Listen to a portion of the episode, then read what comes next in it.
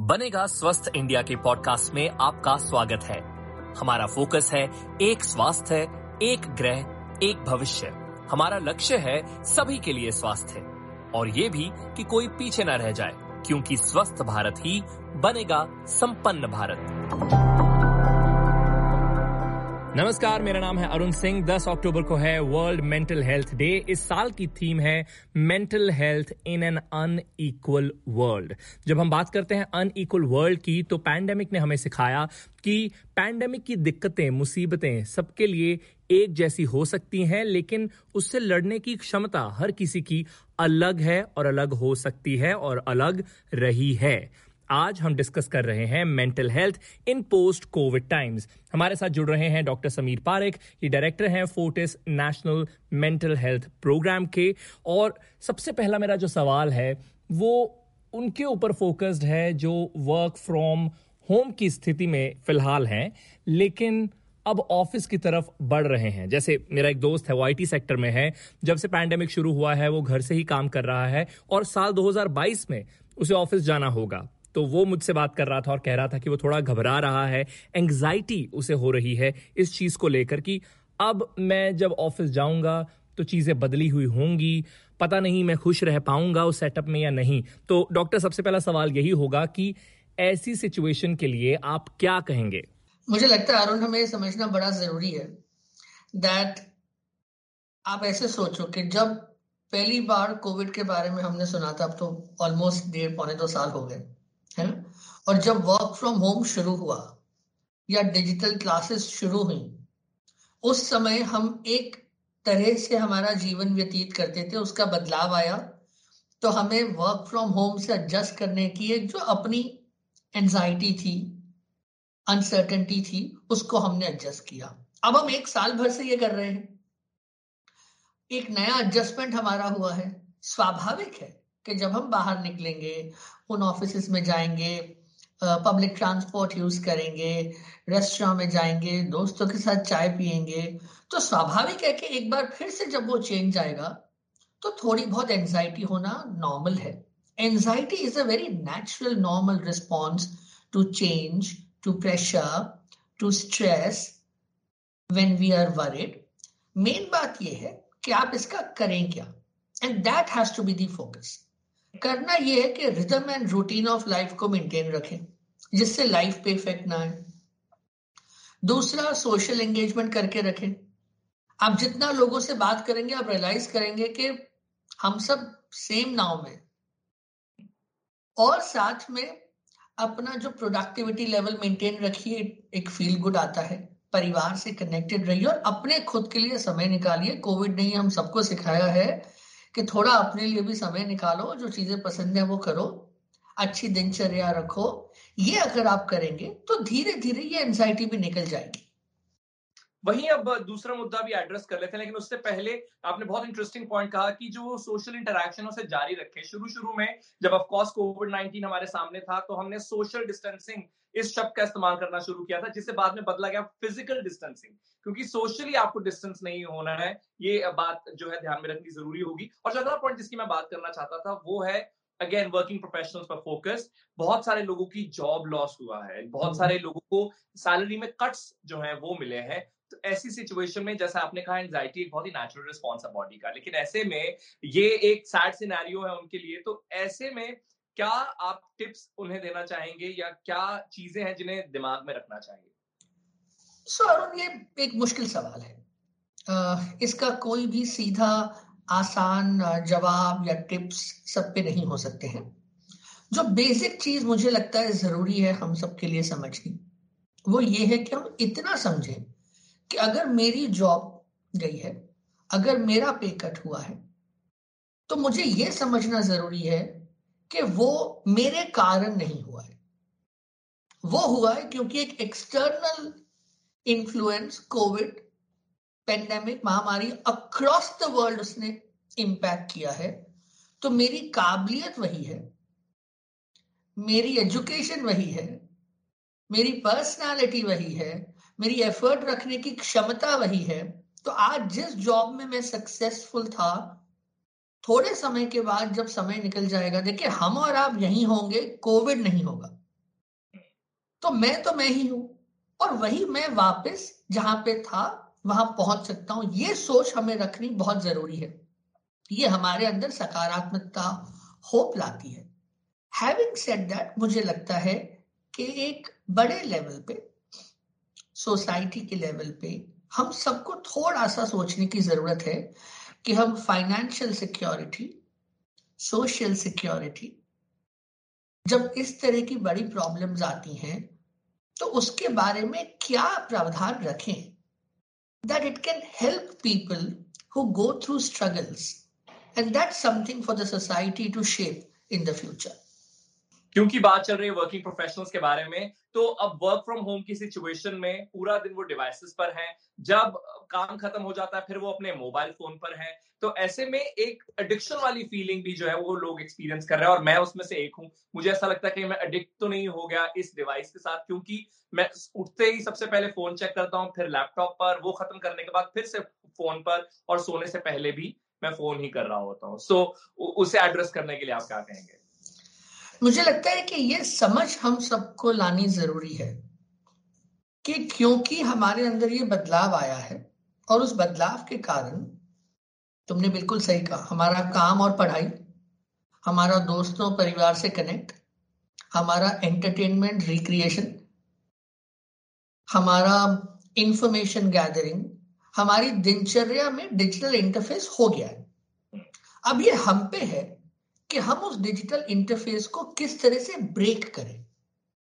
मेरी सलाह यह है कि आप क्या करें कि जैसे रात में सोने जाने के पहले एक घंटा मिनिमम गैजेट्स को बंद रख दीजिए। सारे युवा आप जैसे जो हैं, उनको मेरा एक बहुत इंपॉर्टेंट मैसेज है। रात में सोए तो फ़ोन बंद करके सोए। ये नहीं है कि थोड़ी करवट बदली और चेक कर लिया कि कोई मैसेज तो नहीं आया सोशल मीडिया पे थोड़ा स्ट्रोल कर लिया, ये बिल्कुल ना करें। ऑफ़ कर दे कहीं दूर रख दे और सुबह भी उठने के आधे पौने घंटे बाद ही शुरू करें। दूसरा, जब आप काम कर रहे हो या पढ़ाई कर रहे हो टेक ब्रेक्स 40-45 मिनट के बाद चार पाँच मिनट की ब्रेक ले वॉक करके आए, कुछ और करें। अपनी दिनचर्या में physical activity yoga exercise pranayama add करें। अपनी दिनचर्या में कोई एक ऐसी एक्टिविटी भी ऐड करें जो आपको पसंद है। थोड़ी mindful activity pets plants music उससे क्या होता है कि आपको डिजिटल ब्रेक्स मिलनी भी शुरू हो जाएँगे। अगर आप डिजिटल ब्रेक्स भी करेंगे और आप ये सोचें कि जब भी आप डिजिटल इंटरफेस कर रहे हैं, उसका पर्पस होना चाहिए।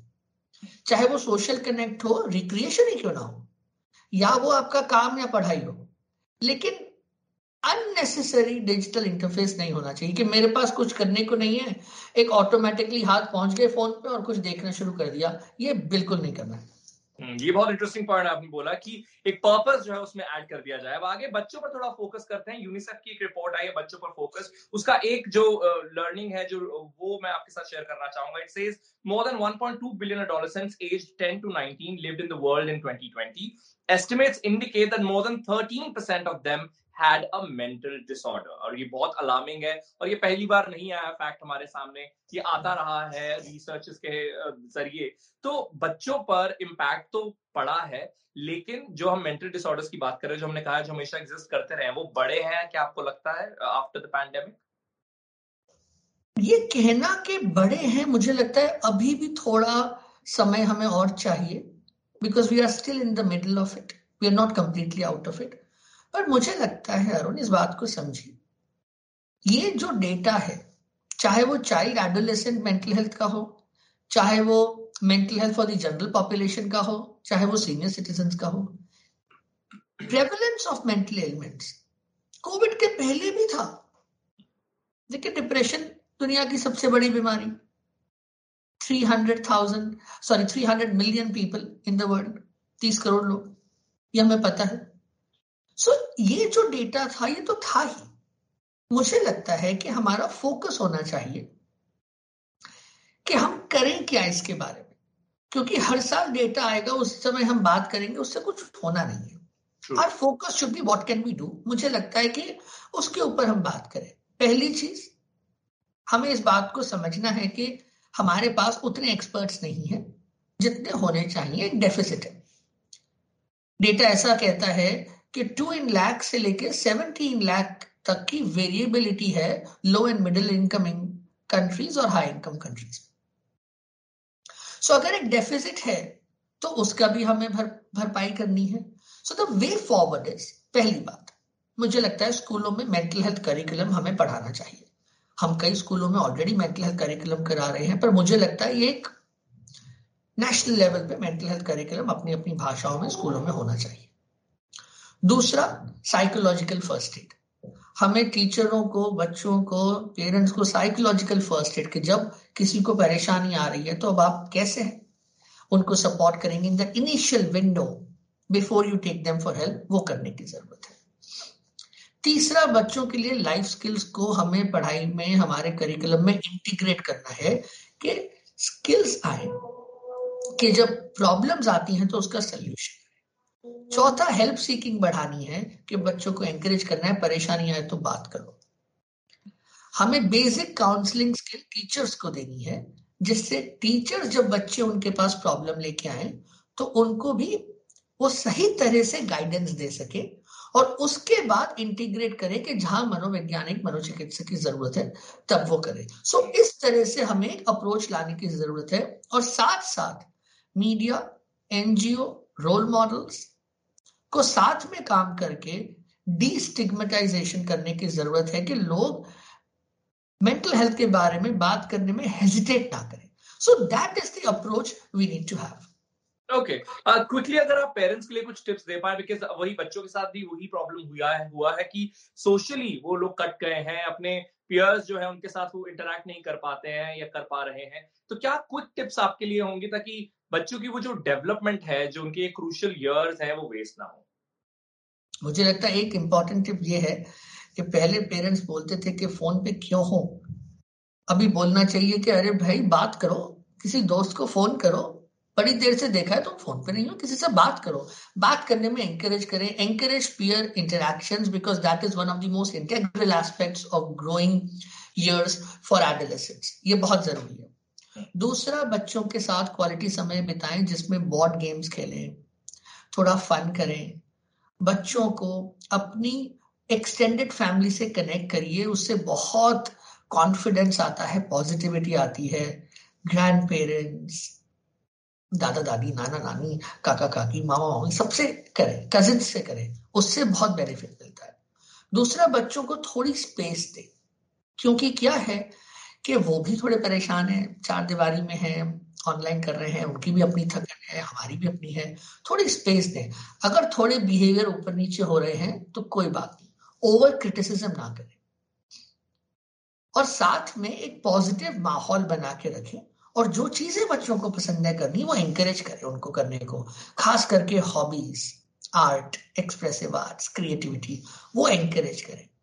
और खुद एक अच्छे रोल मॉडल बने आप, कि खाना खा रहे हैं तो मोबाइल फ़ोन नहीं करना है, साथ में सारे बैठे। आप भी अपनी दिनचर्या ऐसी रखें कि बच्चे उससे सीख सके। तो ये कुछ चीज़ें अगर पेरेंट्स करेंगे तो बच्चों के लिए अच्छा है। जी बहुत बहुत शुक्रिया इन सब टिप्स के लिए। अब आखिर में, जब इस कॉन्वर्जेशन को हमने प्रमोट किया सोशल मीडिया पर, हमने लोगों से कहा कि अगर उनके कुछ सवाल हैं क्वेरीज है तो हमें भेजें।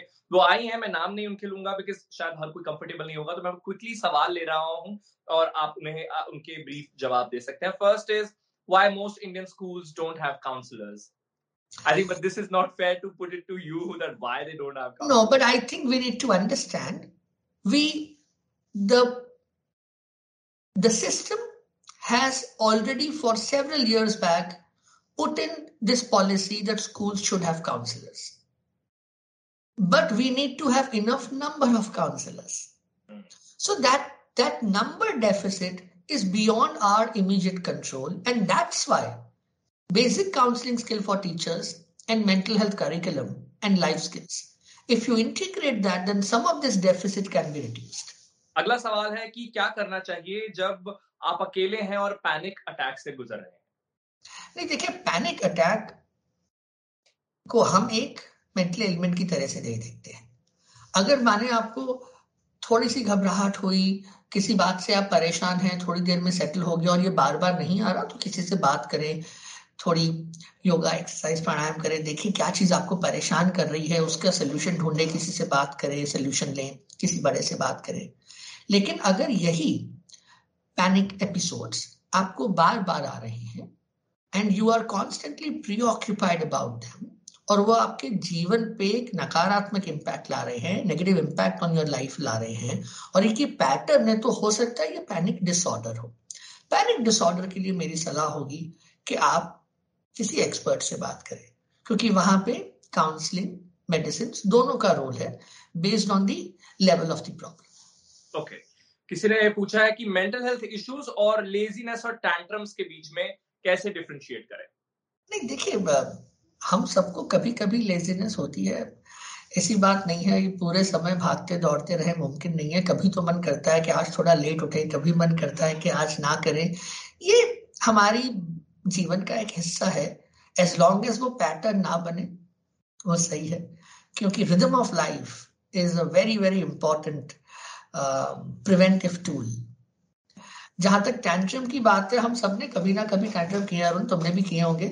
कभी पेरेंट्स के आगे करे होंगे, कभी फ्रेंड्स के आगे करे होंगे, ये हम करते हैं। ये भी हमारा हिस्सा है as long as like a pattern ना बने जो आपकी रिलेशनशिप्स खराब ना करे। Mental health concerns need to be seen differently ji. Excessive fear of bad situation क्या रेड लाइन सिम्टम है डिप्रेशन का? नहीं देखिए डिप्रेशन का मैं आपको ब्रीफली बताता हूँ। डिप्रेशन में उदासी लॉस ऑफ़ इंटरेस्ट चीज़ों करने का मन नहीं करना लॉस ऑफ़ प्लेजर कि हमें जो चीज़ें करनी पसंद आती थी वो पसंद नहीं आना, हमारी स्लीप एपेटाइट पे असर कॉन्सेंट्रेशन पे असर हेल्पलेस होपलेस वर्थलेस थॉट्स आना कि जीवन अंधकार में है, मुझे कोई मदद नहीं कर सकता, अपने बारे में नेगेटिव थॉट्स आना लाइफ के बारे में नेगेटिव थॉट्स आना, ये जो कुछ सिम्टम्स हैं, ये अगर लगातार दो हफ़्ते तक रहते हैं तब हम उसको डिप्रेशन मान सकते हैं, जिसके लिए हमें डॉक्टर की सलाह लेके आगे करना चाहिए। उस तरह से समझे। जहाँ तक बात है कि हम वरी जो है, वरी हमारे इस समय जो हम पिछले एक डेढ़ साल से गुजर रहे हैं, एक हिस्सा है, क्योंकि हमें बहुत वरीज है। बीमारी की वरी है, परिवार की वरी है इकोनॉमी की वरी है, पढ़ाई की वरी है। और इस वरी के लिए मेरा एक ही सलाह सबको है आप one day at a time की अप्रोच करें जीवन में। हियर एंड नाउ आज का दिन अच्छे से निकालें फिर कल पे फोकस करें फिर कल पे करें। क्योंकि बहुत आगे की जो अनसर्टनिटी है उसका हम में से किसी के पास भी जवाब नहीं है। So why waste your energy on something that you know you don't know focus on what you can which is here and now today okay अगला सवाल है कि जिन्होंने ये सवाल भेजा है they lost their mom to covid and they write that I am depressed so I think that grief of losing someone वो उसके बारे में आप क्या कहेंगे? देखिए, ये मैं काफ़ी बार इस बारे में मैंने बात करी है और मैं बहुत ही संवेदनशीलता के साथ ये कहना चाहता हूँ कि कोई भी किसी और को अपने लॉस अपने ग्रीफ के बारे में ये बोले कि तुम ये कर लो या वो कर लो, मुझे लगता है वो मुमकिन नहीं है। ग्रीफ एक बहुत पर्सनल एक्सपीरियंस है। लॉस एक बहुत पर्सनल एक्सपीरियंस है। मुझे लगता है जो ज़रूरी है वो ये है कि जो परिवार, दोस्त, रिश्तेदार जो हमारे हैं कॉलीग्स हैं they need to rally around वो अपनी मौजूदगी का एहसास कराएँ। बी देयर जिससे जो भी बेरीफमेंट को गुजर रहे हैं, उन्हें अकेलापन ना लगे। बाकी समय अनुसार जो हमारी रेजोल्यूशन होती है, वो समय अनुसार होगी मेरे हिसाब से it's the support system that is the key when it comes to dealing with grief okay अगला सवाल कि क्या कोई रिलेशन है विटामिन बी ट्वेल्व लेवल और डिप्रेशन या मेंटल हेल्थ का? और इन्होंने सवाल पूछने से पहले लिखा हुआ है sorry So they are also a little skeptical about the question, maybe. No, see, there is, it's a fact that some nutritional deficiencies, some endocrinal problems have a correlation with certain mental ailments. That is a fact. But you also need to understand that to understand mental illnesses, जो सही model है वो इस तरह से समझें biopsychosocial bio यानी biological factors जिसमें खास करके केमिकल इम्बेलेंस आ गया। उदाहरण के तौर पे डिप्रेशन में सीरोटोनिन स्किजोफ्रेनिया में डोपामिन जिनमें कुछ चेंजेस आते हैं। थोड़े जेनेटिक रोल थोड़ी हमारी बाकी चीज़ें जो बायोलॉजिकल है। साइकोलॉजिकल मेरी पर्सनैलिटी मेरा इंटरफेस लोगों के साथ, मेरी स्किल सेट मेरा कॉग्निशन वो कंपोनेंट सोशल यानी environment the interface with the environment ये तीन एस्पेक्ट्स हैं कॉज के, और यहीं पे ट्रीटमेंट भी है। ट्रीटमेंट क्या है? बायोलॉजी में आप मेडिकल करेक्शन करेंगे। साइकोलॉजी में आप साइकोथेरेपी देंगे। उदाहरण के तौर पे कॉग्निटिव बिहेवियरल थेरेपी या सीबीटी जिसे कहते हैं। एनवायरमेंट के लिए आप फैमिली सपोर्ट फ्रेंड्स एनवायरमेंट के साथ वर्क करेंगे। So that's how you need to see it आखिर का जो सवाल है, वो आपका कंक्लूजन नोट भी हो सकता है। सवाल है कि इतनी अनसर्टेनिटी के साथ कैसे डील करें? जीवन हमेशा से अनसर्टेन रहा है। अभी उस अनसर्टेनिटी ने पिछले साल, डेढ़ साल में एक अलग पहलू लिया है, पर जीवन की अनसर्टेनिटी है। और मुझे लगता है कि जीवन को हमें सबसे इंपॉर्टेंट चीज़ है कि हियर एंड नाउ अपना ठीक रखने की ज़रूरत है। जीवन में मेरे आज प्रेजेंट की वैल्यू है। एक नियर फ्यूचर इमीडिएट या नियर फ्यूचर एक बहुत डिस्टेंट फ्यूचर डिस्टेंट फ्यूचर मेरे जीवन का एक मार्गदर्शक हो सकता है। लेकिन वहाँ तक पहुँचने के लिए मुझे बहुत से मकामों से गुजरना है बहुत से स्टेप से करना है। और उसका एक ही सोल्यूशन है कि मैं अपने आज में अपना best you take care of your today. And if you take care of every today, your tomorrow will be good यही अप्रोच रखें लाइफ में। बहुत बहुत शुक्रिया इतने पेशेंस के साथ आपने एक एक सवाल जो है उसका जवाब दिया। इसी के साथ ही बनेगा स्वस्थ इंडिया का ये पॉडकास्ट यहाँ पर खत्म होता है। अगर आपके पास कोई कमेंट, क्वेरी या सुझाव हैं इस टॉपिक पर या फिर कोई ऐसा विषय जो आप चाहते हैं कि आने वाले हफ्तों में हम कवर करें तो आप हमें लिख सकते हैं। हमें मेल कीजिए B S I podcast at N D TV dot com पर। बी एस आई यानी बनेगा स्वस्थ इंडिया। आप हमारे सोशल मीडिया हैंडल्स पर भी हमारे साथ जो बातचीत है वो कर सकते हैं। अगेन सेम नाम, बनेगा स्वस्थ इंडिया। फेसबुक ट्विटर और इंस्टाग्राम पर हम मौजूद हैं। मेरा नाम है अरुण सिंह। मेरी तरफ़ से good bye stay healthy stay safe